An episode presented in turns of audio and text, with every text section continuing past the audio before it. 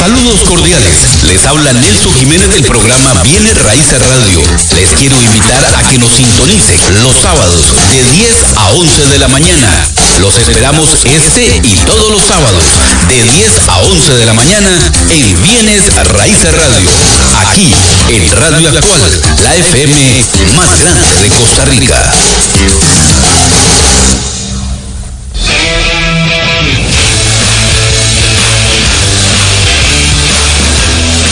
Radar del Deporte.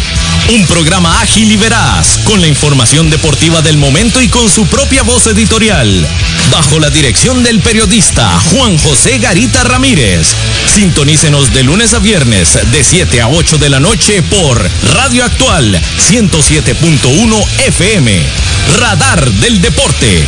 Desde 1983, por excelencia y calidad, el programa de los heredianos.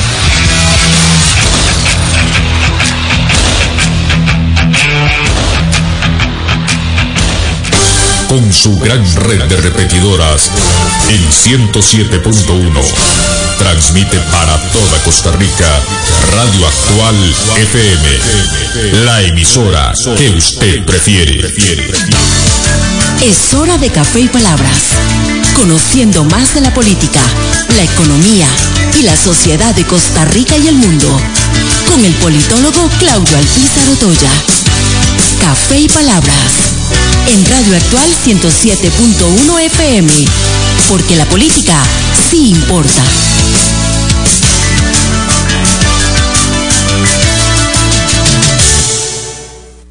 Porque la política se importa. ¿Qué tal, amigos? Les saluda Claudio Alpizar Otoya a través de Radio Actual 107.1 FM, con la ilusión de siempre de poder compartir con ustedes durante una hora temas importantes de la política nacional, internacional, de la sociedad costarricense, de la gran aldea global que nos acobija. Y eh, como es costumbre también, los miércoles, eh, uno de los programas que más disfruto y que siempre espero, igual que mi amigo, e igual que muchos que siempre nos escriben, eh, que esperan a Jack Sagot en estas tertulias que tenemos siempre los miércoles aquí en Café y Palabras. Hoy vamos a hablar de qué? De lo de siempre, improvisando temas y hablando de todo un poco, como dos buenos amigos que se topan en un café para intercambiar palabras aquí en Café y Palabras. Por cierto, recordarles que ustedes perfectamente pueden eh, oír nuestros programas a la hora que gusten a través del Spotify. Todos los programas se suben después de la una o dos de la tarde, por si lo dejan a medio palo, como diría mi madre, o si no tuvieron oportunidad de oírnos, y se los recomiendan, pues están en los Spotify y a los que les gusta ver imagen y que están sentados en estos momentos en una computadora trabajando, eh, distrayéndose, pues también pueden ingresar al Facebook Live de Radio Actual 107.1 y ahí nos van a encontrar, igual que en el perfil de Café y Palabras también eh, está eh, la imagen del programa. Le repito, hoy con Jack Sagot. Pero antes de conversar con Jack Sagot, Así pienso. Así pienso, con Claudio Alpizar. En Radio Actual 107.1 FM. El día de ayer eh, me llamó mucho la atención, seguro por defecto de formación, eh, luego de las elecciones que se dieron en Italia, donde la candidata más votada, Georgina Meloni, es eh, prácticamente ella misma se define eh, como, neofascista, como fascista. Y me llamó la atención de que aquí en Costa Rica eh, hubo algunas reacciones, principalmente eh, la, la, reacción de Fabricio Alvarado, diputado actual y dos veces candidato a la presidencia de la República, en donde por ignorancia o por conveniencia trata de justificar las posiciones fascistas de esta nueva posible, porque todavía no ha sido confirmada, tiene que, es un régimen parlamentario, tiene que llegar a, acordarlo con la, derecha y la extrema derecha italiana, posiblemente la primera ministra de Italia, Giorgina Meloni. Y eh, esa intervención que hizo Fabricio, que repito, eh, lo que me dejó claro, es que no es muy estudioso de los temas políticos, que no conoce eh, de temas ideológicos y de posiciones. Y entonces por eso este comentario, ustedes saben perfectamente porque nunca les he mentido, soy católico, practicante, lleno de pecados y socialdemócrata. Desde ahí siempre hablo en mis programas. Pero ante todo soy ecléptico. Y recuerdo mucho que había una figura ecléptica, siendo socialdemócrata, los eclépticos eh, tienen creencias, pero eh, también de algunas otras eh, ideologías, de algunos otros pensamientos, captamos ideas con las cuales compartimos. Uno de los eclépticos mayores que ha habido en nuestro país ha sido Rodrigo Facio Brenes. Y a nivel internacional, alguien que se definía como ecléptico, un maravilloso escritor, Humberto Eco, eh, definió qué era ser un fascista. Él vivió, fue, militar y vivió el fascismo en Italia y lo conoce perfectamente. Sabe desde que su padrino lo, lo conformó, Benito Mussolini, no el padrino de él, el padrino del, eh, del fascismo, eh, Benito Mussolini eh, funda el fascismo. Eh, hay algunas otras ideas, pero prácticamente los que estudiamos estos temas partimos de que el gran formador del fascismo fue Benito Mussolini, después tuvo a Franco, después tuvo a, Hitler y a otros tantos que en la actualidad también siguen pensando y admirándolo a Benito Mussolini, Georgina Meloni Zuna. Pero hacía Humberto Eco una radiografía de los puntos principales que caracterizan a un eh, fascista. Decía que hay un culto a la tradición. Eso es lo primero que decía Humberto Eco. Y también, como segundo punto, decía un rechazo a la modernidad, o sea, la tradición por siempre, la verdad absoluta por siempre, no a asuntos de modernidad. También caracteriza, según Humberto Eco, al fascista el irracionalismo, el culto a la acción por la acción. Nada de racionalizar, nada de discutir, sencillamente esa acción hay que hacerla y se hace sin más ni más. A los fascismos los singulariza el sincretismo, también decía eh, Humberto Eco, no aceptan el pensamiento crítico son sincréticos, punto. El desacuerdo es además, decía Humberto Eco, un signo de diversidad para ellos. Y entonces, para un fascista, eh, el consenso no existe, eh, exacerba el natural miedo a las diferencias para que la gente no acepte en una sociedad democrática que es diversa, en todos los puntos que no acepte las diferentes diversidades que se plantean, ideológicas, de raza, de religión, sexuales. No, eso se rechaza. Pero también, decía Humberto Eco, que el, el fascista surge de la frustración individual y social. No quiere enfrentar las dificultades, no quiere o las enfrenta de mala forma y quiere imponer su verdad.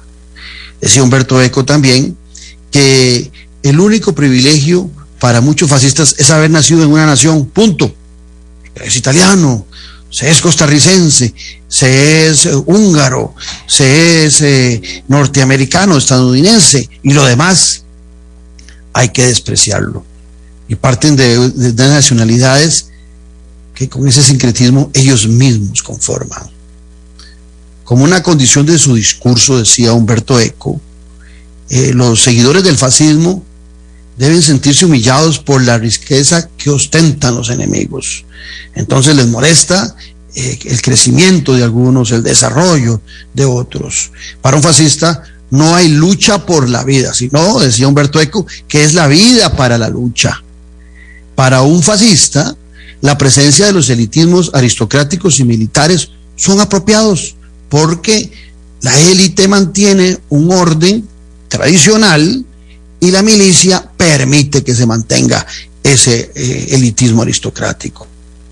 Desde, la perspectiva esta anterior que decía, decía Humberto Eco que cada uno en el fascismo está educado para convertirse en un héroe. Inclusive el líder fascista se define como un tipo heroico. Recordemos a Hitler, a Mussolini, a Franco y a tantos otros hoy por hoy que también existen. El fascismo proyecta la voluntad de poder a cuestiones sexuales. Hay un desdén por las mujeres en el fascismo, a pesar de que Gina Meloni, la posible futura primera ministra de Italia, es una mujer y supuestamente defiende a las mujeres, era una aliada incondicional de Berlusconi y adora a Mussolini. Ambos tipos que siempre han menospreciado a las mujeres. Los ciudadanos solo poseen influencia política desde el punto de vista de cuántos son, cuantitativo, decía Humberto Eco. Se siguen las decisiones de la mayoría y punto. Las minorías deben callar. Eso no es la democracia. Y podríamos decir, para terminar, con el punto 14 de ese maravilloso escritor, Humberto Eco, que un fascista habla en una neolengua, una lengua que construye con etiquetas, que Humberto Eco como un estudioso de la semiótica, conocía perfectamente.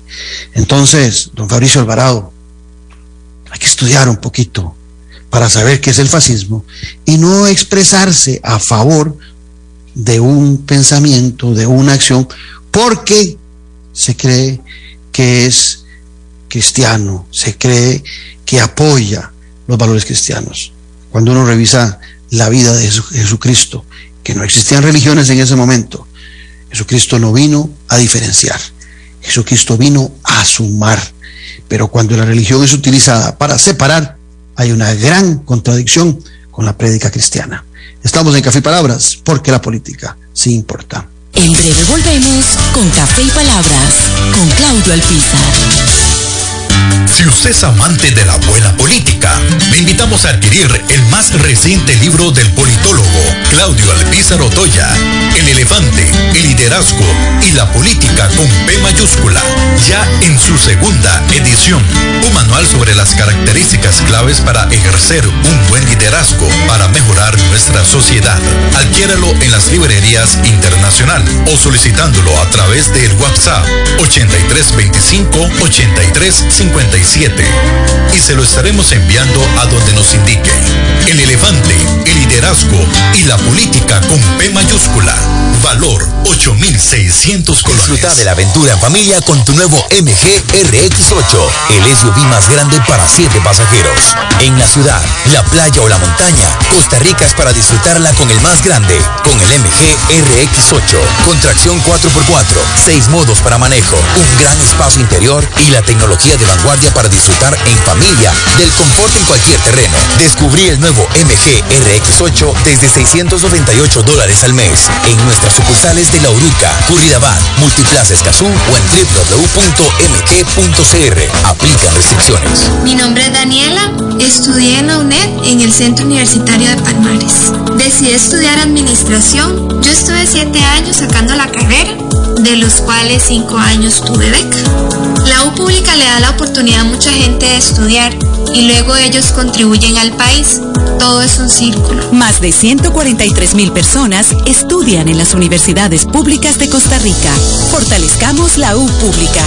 Sigamos construyendo país. El Chastino Gourmet son la combinación ideal para disfrutar de un excelente menú y poder llevarse a casa esos exquisitos ingredientes de la buena mesa italiana.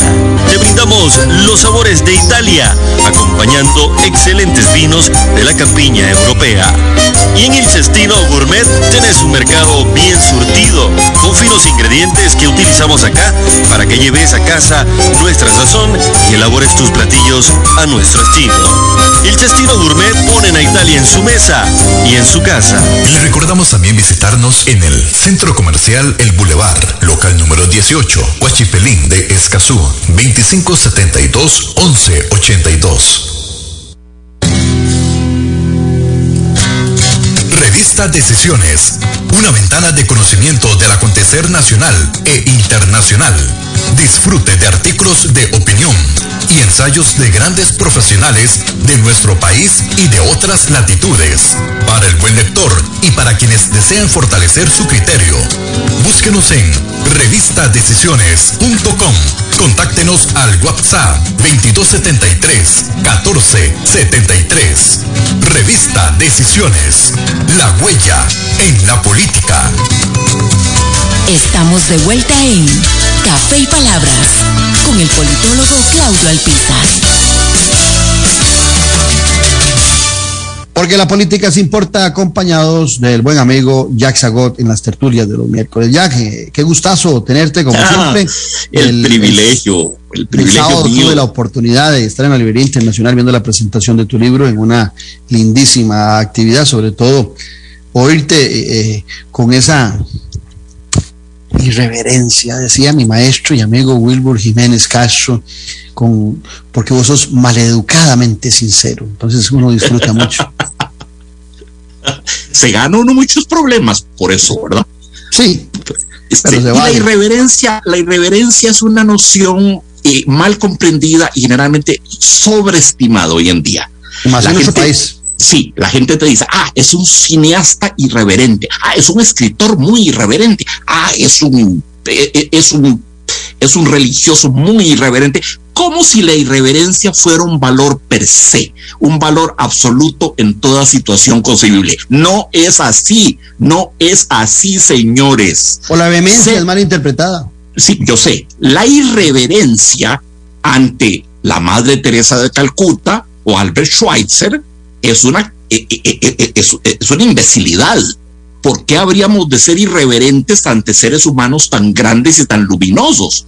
Ahí es un antivalor la irreverencia. Ahora, la irreverencia ante Hitler, Franco o Stalin es un valor porque son tipos espernibles y la irreverencia es un arma retórica muy importante y muy eficaz para demoler a esos gigantes, ¿verdad? Esos, esos molinos de viento.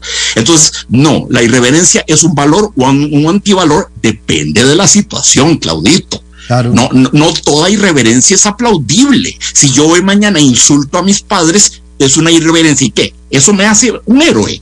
Claro. Eh, eh, eh, pongamos las cosas en situación. Me encantó tu editorial, el, el- tu, tu reflexión que me encantó. Este, Muchas gracias. mira, a duras penas puede uno concebir una línea de pensamiento más reñida con el verdadero espíritu del catolicismo y a fortiori del cristianismo que el fascismo Correcto. son absolutamente in, ina- inarmonizables, ¿verdad? Son pensamientos antinómicos. Eh, el fascismo viene de fascio, viene de fas, que quiere decir as. Es interesante examinar la etimología. As, como cuando hablamos de un as luminoso o un as de, de diversas hierbas o diversas cartas o diversas, un, un as, si una cantidad de filamentos o de líneas lumínicas que se unen en un as, en un puñito, ¿verdad?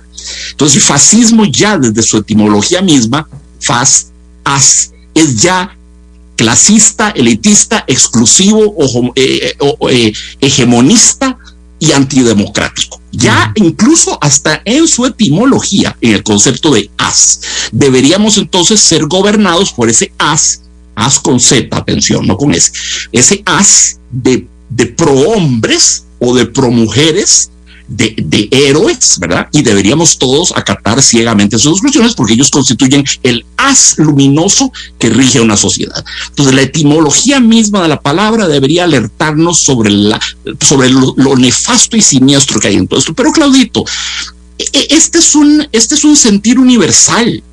Hay desgraciadamente una corriente subterránea de fascismo y de regresión al nazismo y a los totalitarismos más siniestros en todo el mundo. Trump es un fascista.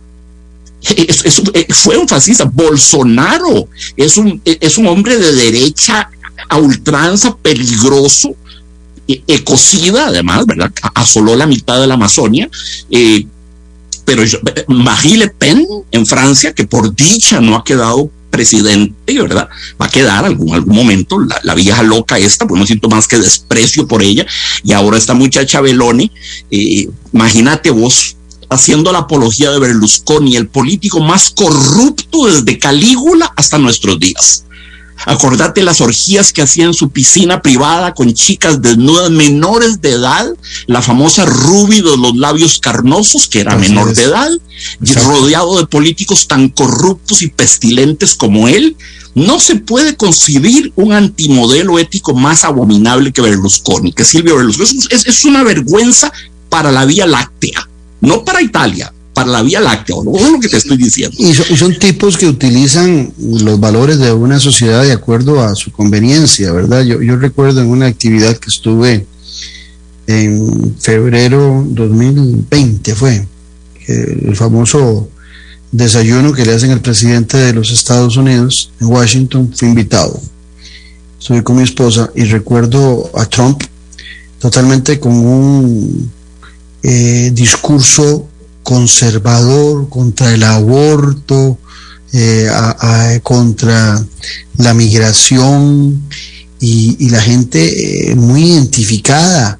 Y yo me ponía a pensar eh, cómo fue Trump en su relación con las mujeres, su respeto, lo acosador que fue Trump con las mujeres, quién sabe cuántas veces hasta promovió el aborto y de repente porque le convenía para la reelección, era un moralista. Así, así, sí, claro. Sí, sí, sí.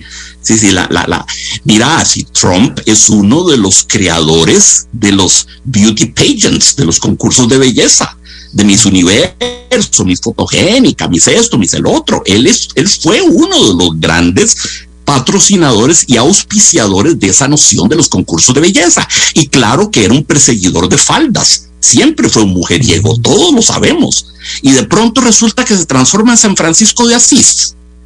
Una zeta, una zeta que pretende vivir el evangelio al pie de la letra. Y digo, no, no, mira, da asco, da asco esto. Mencionaste personajes como Franco, como Hitler, como Mussolini. Eh, eh, el, fascismo y el nazismo y todos esos radicalismos siempre tienen esta, este rasgo en común siempre evocan como modelo un pasado legendario de gloria perdida. Sí, exacto. Para Mussolini, Mussolini, quería restaurar la gloria del antiguo imperio romano. Él era el, el, nuevo Nerón, el nuevo Calígula, Adriano, Vespasiano, Heliogábalo. Por tal se tomaba. Hitler quería reeditar los grandes mitos de, la, de, las leyendas nórdicas Wotan, Brunilda, Sigfrido, eh, Isolda, Tristán, ¿verdad? De, las óperas wagnerianas. Adoraba a Wagner. Pobrecito Wagner. Daño terrible le hizo a Wagner con, su, con su adhesión fanática a Hitler. Y Franco era lo mismo. Eh, eh, son figuras espernibles, pero existe, Claudito, en el momento actual del mundo y no sé por qué esa enfermedad social esa patología colectiva. Tal vez porque la vida es cíclica y el mundo es cíclico y tal vez regresamos a, puntos que creíamos eh, en los cuales habíamos evolucionado y de repente empezamos bien a involucionar. Yo, yo vieras que me hacía, no sé si tendrá alguna relación, pero esta Georgina Meloni, que gana las elecciones en Italia, gana las elecciones con un partido que se llama Los Hermanos de Italia y cuando la oía hablar a ella con mucho desprecio para otras religiones que no sean las cristianas. Eh, y la verdad me daba repugnancia porque al final de cuentas, Jack, muchos de nosotros somos de una religión, somos cristianos, somos musulmanes, somos judíos, eh, somos Hare Krishna, somos del hinduismo, porque nacemos en un lugar en donde se nos promueven esas creencias. Pero es muy posible que todos tengamos el mismo Dios. Entonces, cuando yo la oía a ella hablar, a Georgina Meloni, y la oía con ese discurso y veía cómo se llama su partido, los hermanos de Italia, yo decía, hey, eso me suena como los hermanos musulmanes, ¿te acordás? ¿Verdad? Los que andaban eh, eh, en Siria con un gran fanatismo, eh, tratando también de, desde su religión, desde esa yihad, promover su religión como la forma necesaria para gobernar. Entonces, curioso eh, que el nombre sea tan afín a los hermanos musulmanes y verla también a ella eh, con tal fanatismo. Es la vieja aberración, Claudito, consistente en querer secuestrar a Dios. Secuestrar a Dios y ponerlo a militar en tu partido. Hacerlo el vocero de tu partido, el profeta, el ideólogo de tu partido. Nada podría ser más abyecto que esto.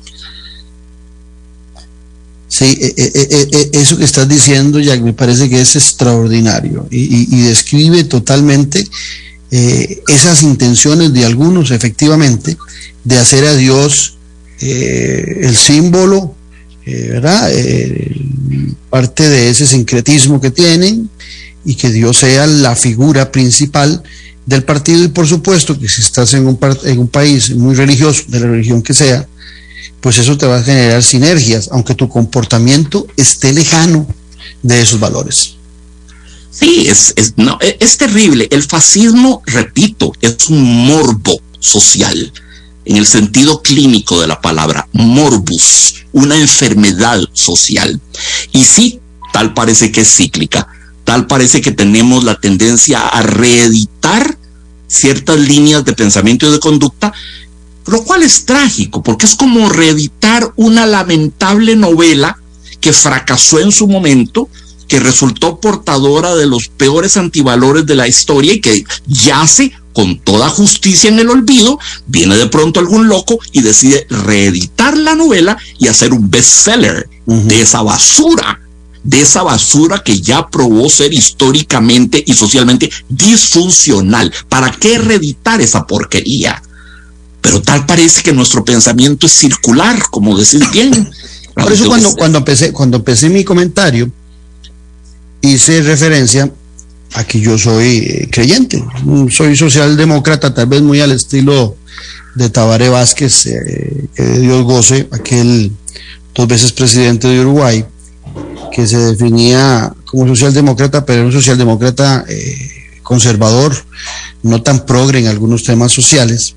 Tal vez en, esa línea estoy yo, pero esa, es, e, esa creencia mía en Dios y el respeto a, las creencias cristianas y el compartir los valores cristianos no me hacen de repente hacer eh, a, Le Pen o a Georgina Meloni, pero Le Pen, eh, la verdad, en honor a la verdad, no mezcla como Georgina Meloni la religión con la política, no, no tiene ese mismo, ese mismo afán de Georgina Meloni, pero el hecho que yo pueda compartir, eh, por ejemplo, el derecho a la vida, que Claudio Alpiza no esté de acuerdo con el aborto. Ok, eso, y, si Georgina Meloni no está de acuerdo con el aborto, ese simple hecho no me puede hacer a mí creyente, eh, eh, fielmente seguidor de ella, cuando hay un montón de otros elementos que contradicen cualquier valor cristiano, ¿verdad? Sobre todo desde la perspectiva de respetar a los otros. Acordate que, que, ni plural tiene aquella palabra que Jesucristo utilizaba, porque yo cuando veo a Jesucristo veo un gran líder político también. Sin duda. ¿Y cuál era la palabra que utilizaba para referirse a todos? Que te repito que ni plural tiene el prójimo. El prójimo es para singular o para plural, se utiliza igual. Claro.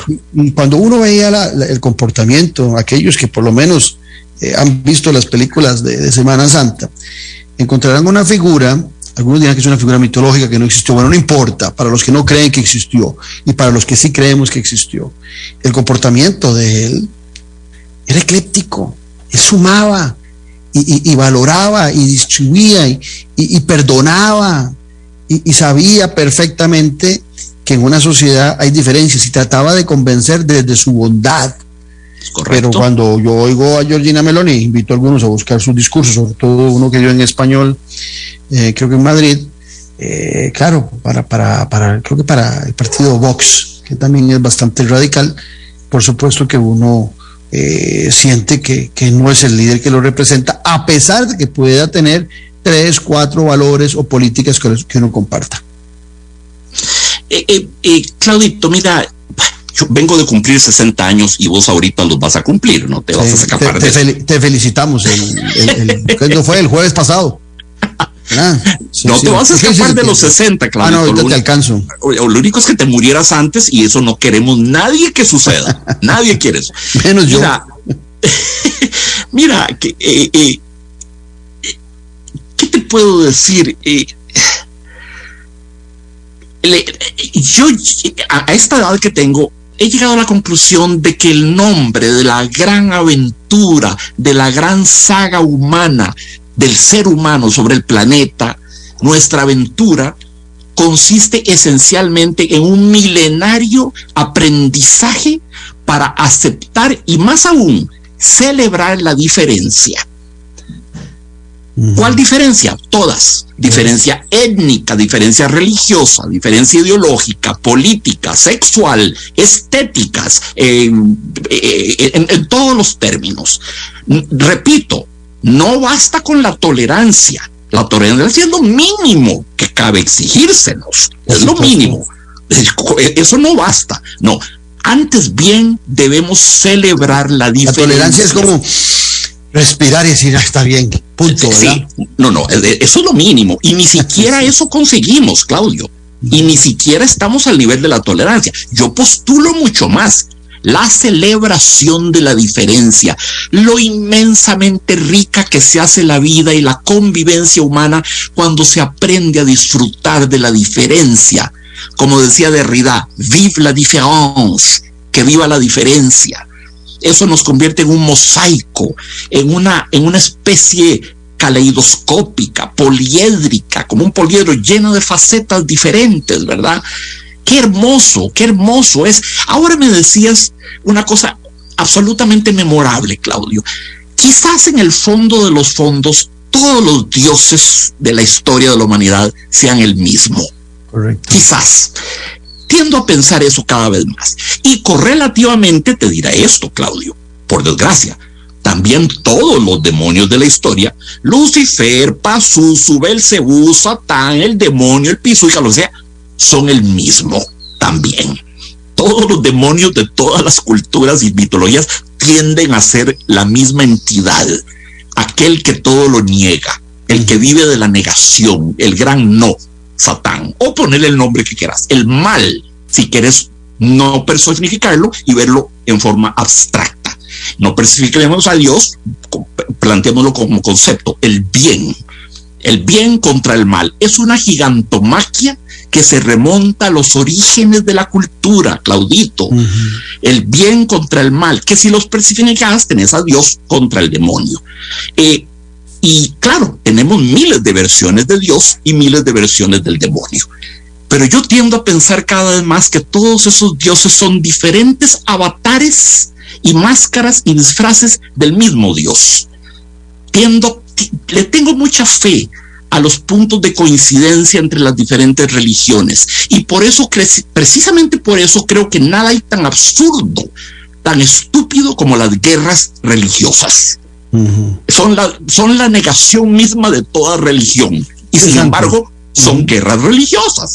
Claro, eh, eso es como Mefistófeles eh, colonizando y usando para su beneficio lo más sagrado que tenemos, corrompiendo lo más sagrado que tenemos, haciendo de ese instrumento de unión, religión, religare, lo que nos liga a todos, haciendo de eso un elemento de discordia, de, diferencia y de odio mutuo. Es, Ahora que, decís eso macabramente irónico. Eso que decís de las guerras y de la contradictoria, hablar de guerras religiosas, porque tengo que imponer mi Dios a otros. Y entonces, en nombre de Dios, que hoy lo dicen los musulmanes, por eso yo hacía la referencia del partido de Giorgina Meloni que se llaman los hermanos de Italia y, el grupo este se llamaba los hermanos musulmanes pero no era ese el comentario que te quería hacer, pero oyéndote cuando decías eso de las guerras, se me vino eh, a la mente Friedrich Nietzsche, ¿verdad? Que cuando decía, eh, Dios ha muerto eh, y nosotros lo hemos matado. Hay diferentes interpretaciones, pero viene por un poco por ese lado de lo que vos decías, ¿verdad? Eh, en, muchos lugares eh, ha crecido el ateísmo, ha, crecido que la gente se separe de las religiones, porque las religiones en lugar de liberar a las personas, las han llegado a avasallar. Y en, ese, eh, en esas limitantes, en ese avasallamiento que va sufriendo la persona, las religiones mismas van matando del corazón, del espíritu, de la mente de las personas a Dios. porque la gente empieza a sentir, y esto va para los políticos y los gobernantes, que tanto hablan de Dios y de repente cuando llegan a gobernar, lo que crece en sus gobiernos es la desigualdad, el hambre y la pobreza. Entonces la gente empieza de repente a renegar. Claro, hay una frase bíblica que decía, mi reino no es de este mundo, que decía Jesucristo, ¿verdad? Pero no quisiera que al menos quienes gobiernan y quienes reinan en este mundo se acerquen a ese principio de luchar contra la pobreza.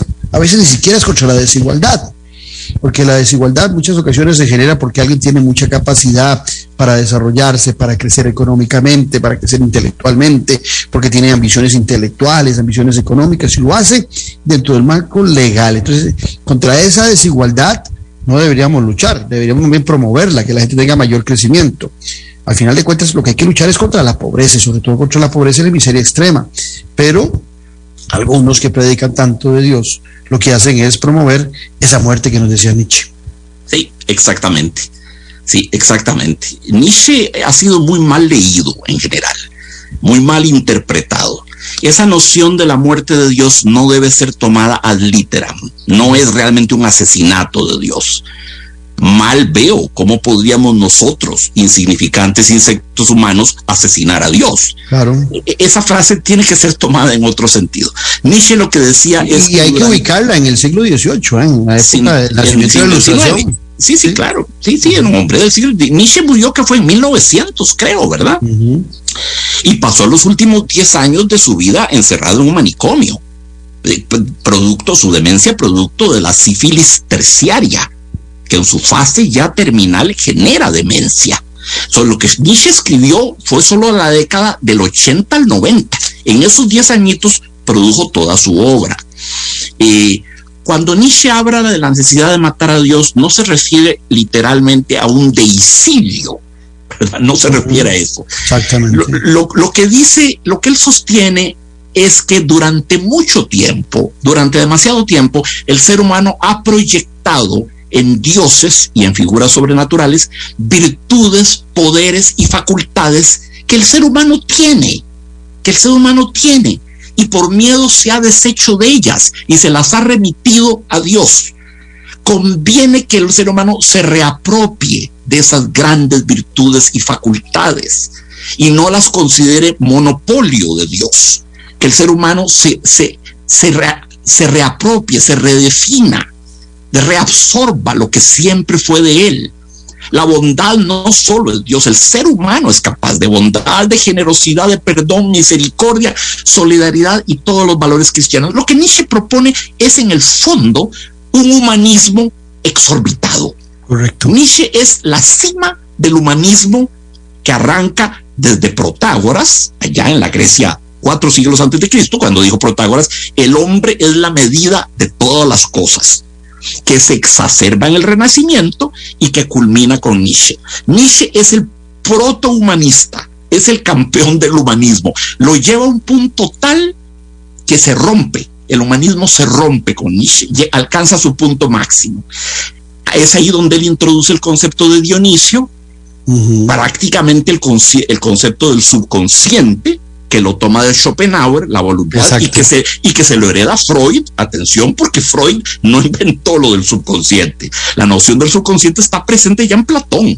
Es impresionante, ¿verdad? Este, entonces, eh, eh, Nietzsche lleva el humanismo a su punto culminante y, ya incapaz de ir más lejos, lo rompe. Cuando, cuando reconoce que a fin de cuentas el ser humano es un animalito movido por oscuras fuerzas subconscientes que no controla, que no maneja y que son poderosísimas. es como un tsunami. Y le dice, Dios ha, muerto, le has matado. Entonces, ¿qué le, le está diciendo a la gente? Asuma su responsabilidad. E, ese cadáver es suyo. Eh, la pérdida de sentido que usted le está dando a la vida es, es culpabilidad suya y eh, en el deterioro que está sufriendo la sociedad. Eh, ahora, eh, Jack, el simple hecho de definirse en una religión como cristiano, como musulmán, como judío, la religión que sea, no te hace por, por añadidura o de rebote una buena persona. Eso no es cierto.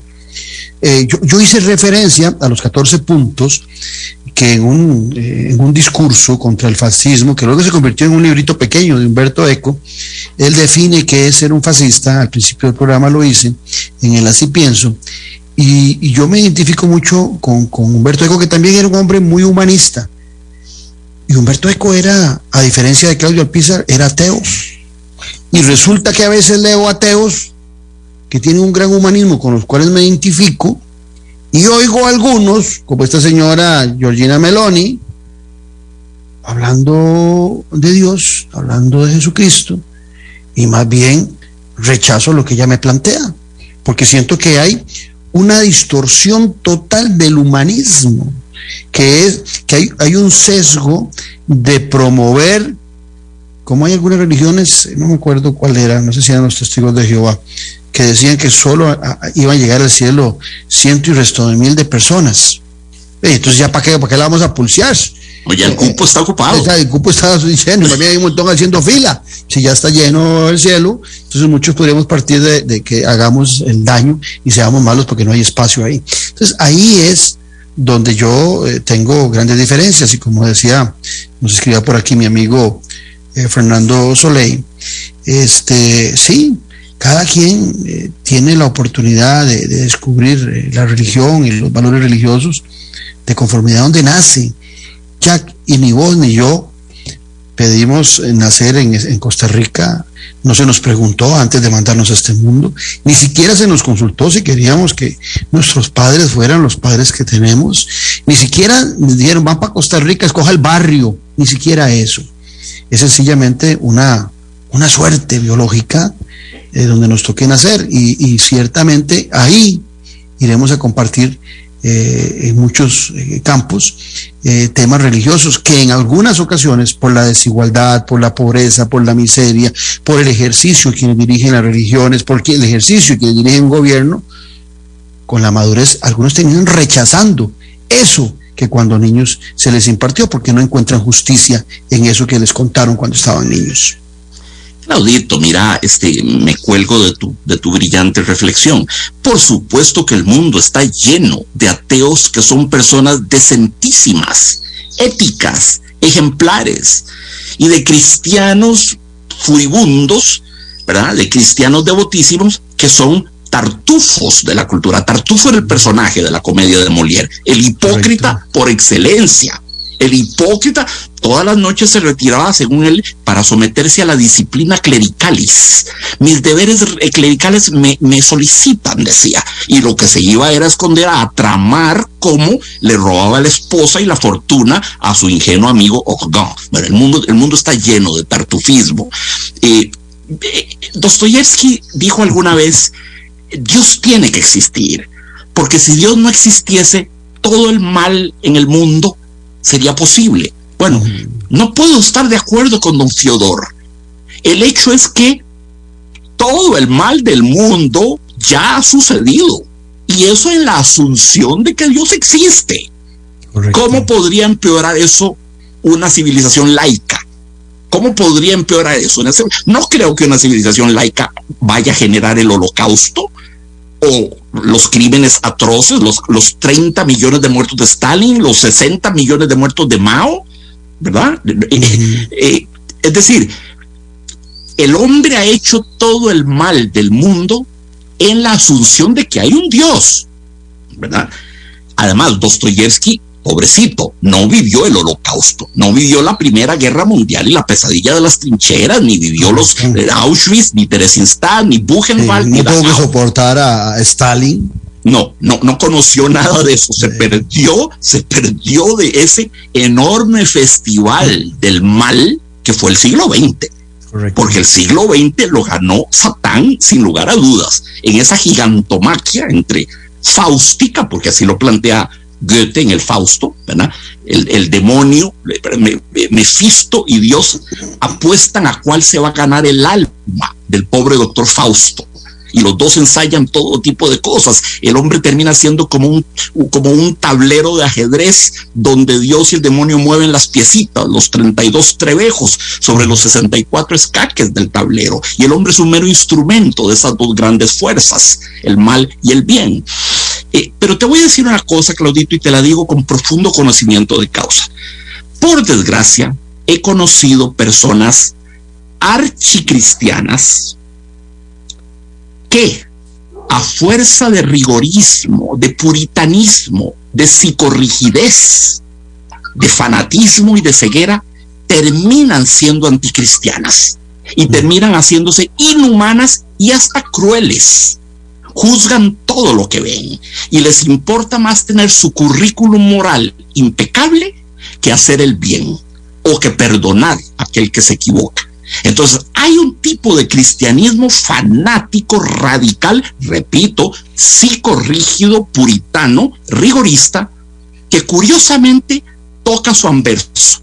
Es cuando, es cuando el bien, el bien toca con el mal. A punto de querer ser bueno, termina siendo cruel, inhumano, actúas con saña, no perdonás, juzgas todo y condenas a todo el mundo, que es lo menos cristiano que puede haber en el mundo. Y lo, y lo, he visto, esa paradoja terrible en la cual un individuo a punto de ser rigurosamente cristiano termina por ser un monstruo, un engendro, ¿verdad? Y inmisericordia, implacable, un juez tonante. Eso es terrible, es una ironía siniestra cómo los, los extremos se tocan, Claudio. Y conozco gente, estoy hablando de, gente, por supuesto no voy a mencionar nombres, estoy hablando de gente que he conocido. Entonces cuando los veo actuar así, o hablar así, o pronunciar de esa manera, yo, maldita la hora en que son cristianos sí, es que no, no le hacen honor al, no, a la etiqueta, ¿verdad? o, la, usan como una etiqueta solamente. Eh, eh, esos, archicristianos, esos cruzados del Señor, esos abanderados de Cristo, llevan en el fondo un despotilla, un tiranillo, un sádico dictadorcillo, ¿verdad? Lo llevan introyectado, lo llevan y se les sale por todos los poros de la piel.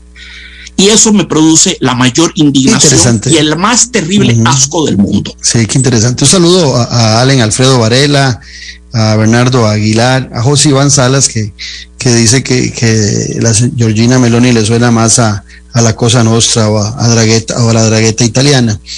Mira, a lo, que suena, Claudito, es actriz porno. Georgina Meloni Melone podría ser una actriz porno y con ese nombre sería una magnífica actriz porno. y, vos sabes, que hay una, una de sus publicidad que por ahí vi, que en su publicidad de campaña sale hablando y se puso dos melones en cada uno de sus gustos al frente, eh, como para haciendo alegoría entre una cosa y la otra. Eh, pero lo que te iba a decir eh, va por, por este otro lado. De la misma forma también, como hay, esos, esos farsantes del cristianismo, también hay otros eh, que en su lucha contra el cristianismo terminan siendo tan farsantes, ¿verdad? Eh, hablando de, siendo muy selectivos en los derechos humanos, lo hemos visto en gobiernos acá en Costa Rica, y alejándose de, los valores que, que, deberían ser el reflejo en la política. Esto que te voy a decir lo he repetido yo y lo repito con frecuencia porque creo que es importante que, el, oyente lo, comprenda. Cuando yo hago mi eslogan del programa Café y Palabras, yo no digo la democracia sí importa, yo digo la política sí importa. ¿Y por qué? Porque la política es prioridad sobre la democracia. Si vos estás en un salón y le decís a la gente, ¿a quién le gusta la política? Y hay 50 personas, seguramente 5 levantan la mano y los otros 45 eh, dejan la mano abajo. Y si le decís, eh, ¿quiénes aprecian la democracia? 45 levantarán la mano y 5 tal vez eh, aprecian otro sistema y la dejan abajo. Porque hay un, desconocimiento de qué es la política. ya, Claudio Elpizar no podría ser sacerdote, ¿verdad? Primero porque quería casarme, quería tener hijos y demás. Pero Claudio Alpizar puede ser una buena persona en el ejercicio de, sus acciones y de sus funciones. Y encuentra que la política es una disciplina que acerca. Vos ahora decías, eh, hablabas de tolerancia, hablabas de cercanía, hablabas de, de diversidad. Eso es la política. ¿Qué pasó en Irak cuando los Estados Unidos de América quisieron imponer la democracia en Irak después de que quitaron a Hussein? Fue un desmadre. Un desastre. No, no, no pudieron hacerlo. ¿Por qué? Porque primero una sociedad es política. ¿Y qué quiere decir esto? Que permite la diversidad de criterios, de raza, de religión, de pensamiento, de acción, de movimiento. Y después se va a embarazar. Y cuando una sociedad logra realmente ser política, porque es diversa, porque hay amplitud para todos los criterios, hasta respeto, como sucede en las redes, a la estupidez, porque hasta eso tiene que tener eh, tolerancia en democracia, a la estupidez, a la ignorancia también hay que tener tolerancia. Y entonces cuando una sociedad es diversa políticamente se embaraza. Y el sistema que va a producir ya es la democracia, con todos sus defectos. En cambio, cuando no hay diversidad, cuando no hay oportunidades, cuando aparecen eh, candidatos o gobernantes eh, que maquillándose de tercera vía son fascistas, lo que hacen más bien es limitar la política y limitar esas variaciones que deben existir propias de la democracia. Porque ¿qué? Van a girar hacia sistemas autoritarios, hacia sistemas dictatoriales. Porque un fascista, en el buen eh, concepto, el que nos decía Humberto Eco, no puede ser un demócrata. Es imposible. No, por eso cuando Fabricio Alvarado, diputado de Costa Rica, que llegó a, a, por medio de la votación, que ha utilizado mucho su partido, la religión, para, para generar empatía, habla y defiende a Giorgina Meloni, la actual o posible primera ministra de Italia, desde la perspectiva de lo que plantea religiosamente ella. Yo digo, Fabricio no sabe nada de ideologías, no ha estudiado la historia, no sabe lo que representa el fascismo, porque el fascismo termina siendo dictatorial. ¿Y quiénes fueron los primeros que le aplaudieron a la señora Georgina Meloni por su elección? El presidente de Polonia y Hungría, dos tipos que están reconocidos en Europa y que tienen problemas con la comunidad europea por esas posiciones de perseguir eh, eh, a la migración, de perseguir a los medios de comunicación, de perseguir a los que piensan diferente, de, de querer perpetuarse en el poder. el fascismo, ya... sí, sí, no, el, el fascismo reposa sobre el absolutismo. El fascismo por principio es absolutista, ¿verdad? Por mi boca habla la verdad. Exacto. La diferencia no cuenta. No, no cuenta. Todo el que difiera de mí está equivocado. Y la mayoría Eso manda. Es, sí, la mayoría manda. Bueno, es lo que Sócrates llamaba la falacia ad populum. ¿Cuál, ¿En qué consiste la falacia ad populum? En asumir que la verdad está allí donde la mayoría crea verla o reconocerla. Como si la mayoría siempre tuviera razón por el mero hecho de ser mayoría. Uh -huh. No es cierto. De hecho, suelen las mayorías estar equivocadas. Por, eso les pasa lo que sucede en esa maravillosa fábula, que es una alegoría también, es una gran alegoría política, el cuento de flautista de Amelín, que con su flauta de demagogo, embaucador y seductor, con su flauta conduce a todos los niños de la aldea para que se ahoguen en un río. Atención porque ese cuento tiene una lectura política muy interesante el mundo está lleno de flautistas de Amelín uh, que le dicen a la gente lo que quiere oír y les endulzan los, las orejas y los conducen a su perdición. Uh -huh. Y desgraciadamente, las mayorías en la historia del mundo han tendido a equivocarse. Bueno, las mayorías, las mayorías cuando llegó Pilatos y les dijo, Barrabás o Jesucristo, ¿a quién escogieron? Ay, sí. A Barrabás. Y eso sí, pasa en las elecciones en un país. ¿Cuántas veces la gente no elige a Barrabás? ¿verdad? ¿Cuántas veces no hemos visto a la gente escogiendo a Barrabás? Bueno, o en un partido político, eso es normal. Un saludo a Socorro Vargas, excelente programa, muy didáctico, felicitaciones a ambos. Teresita Chavarría, me encanta Humberto Eco, Luis Fernando Monge Hernández, buenos días, excelente programa. Y un abrazo a mi amigo Gustavo Martín Fernández. Así es, Jack, esto, esto de, ser ecléptico eh, es, es, es, es una necesidad para, para un líder religioso, Cuando yo veo, digamos, a, los papas que de repente deciden reunirse con el, eh, eh, su, su par de la iglesia ortodoxa, cuando buscan su par de, la iglesia judía y se reúnen. ¿Te acuerdas de un anuncio que había muy lindo antes, que se juntaban a jugar naipe tres este, religiosos de judío, musulmán y católico en una forma muy amigable. No me acuerdo de qué era el anuncio, era un anuncio lindísimo. Eso debe ser una sociedad donde nosotros podamos permitir que cada quien tenga su forma de pensar. ¿Verdad? Por eso, repito siempre, existe ética y moral. La moral es la, la, que yo practico en mi familia, en mi hogar, y la ética es la que está establecida para todos con las diferencias que tenemos religiosas, políticas. A esa tenemos que cumplirle todos. La moral es más amplia para que la podamos desarrollar en nuestros ámbitos personales. Claro, Claudito, el problema es que nuestra sociedad, en particular la sociedad burguesa, ha transformado ese bello concepto de moral, que es prescriptiva, que es propositiva, que propone un modelo de convivencia entre los seres humanos, la moral o la ética, las ha transformado en un rígido sistema de prohibiciones, de vedas, de interdicciones. Eso es el fascismo. El fascismo no se caracteriza tanto por lo que postula, sino más bien por lo que niega. El fascismo eh, le, le, calla la boca a todo el mundo. Es un sistema de negaciones, de prohibiciones, de vetos, ¿verdad? Lo que te dice no es tanto lo que hay que decir, sino lo que nunca hay que decir. ¿Verdad? Te enseña, te enseña a no abrir la boca, a no pronunciarte, a guardar silencio. Esa es la esencia del fascismo. Eh, y es, eh, eh, es, fascinante lo, que me estás diciendo. Yo he tenido, he, visto, Claudito, otra, otra paradoja insólita. He visto ateos que son tan fanáticamente ateos que terminan casi siendo religiosos a, su, a su peculiar y paradójica manera. Gracias a Dios soy ateo, decía un amigo mío. Exactamente, gracias a Dios soy ateo. Son, se convierten en desevangelizadores.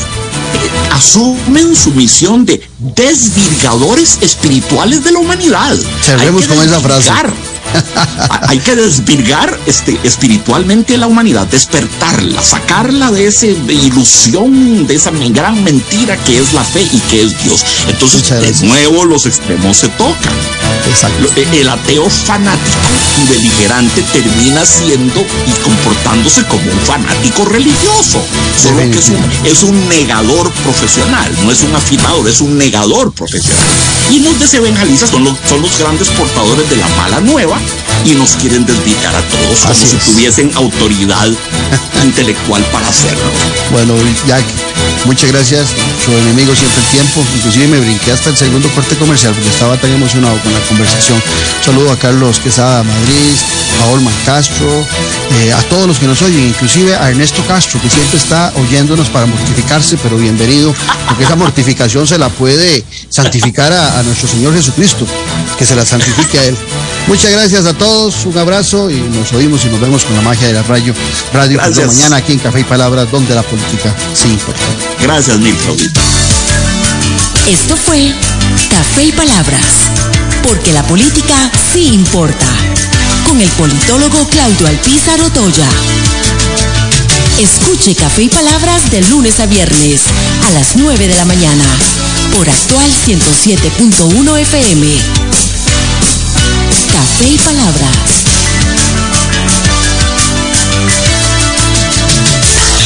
Aquí y ahora, las noticias del momento en Actual FM. En la Huaca educamos en casa y fuera de ella, porque continuamos online. Las prácticas, laboratorios y talleres son presenciales. Ingresa a huacadigital.com. Huaca, matrícula abierta. He convencido que merezco lo mejor y con el INA mis sueños son posibles. El INA ofrece programas de alta tecnología que nos ayudarán a ingresar exitosamente al mundo laboral. Conozca opciones como mecánica automotriz, metalmecánica, náutico pesquero, electrónica. Además, el INA cuenta con salas de lactancia, becas, psicología y orientación Con el INA, nosotras podemos. Más información en www.ina.ac.cr.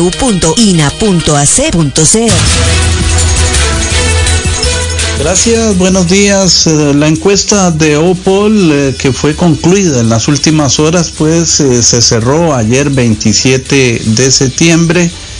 Concluye que hay una altísima popularidad del presidente Rodrigo Chávez en estos momentos en nuestro país ante la pregunta de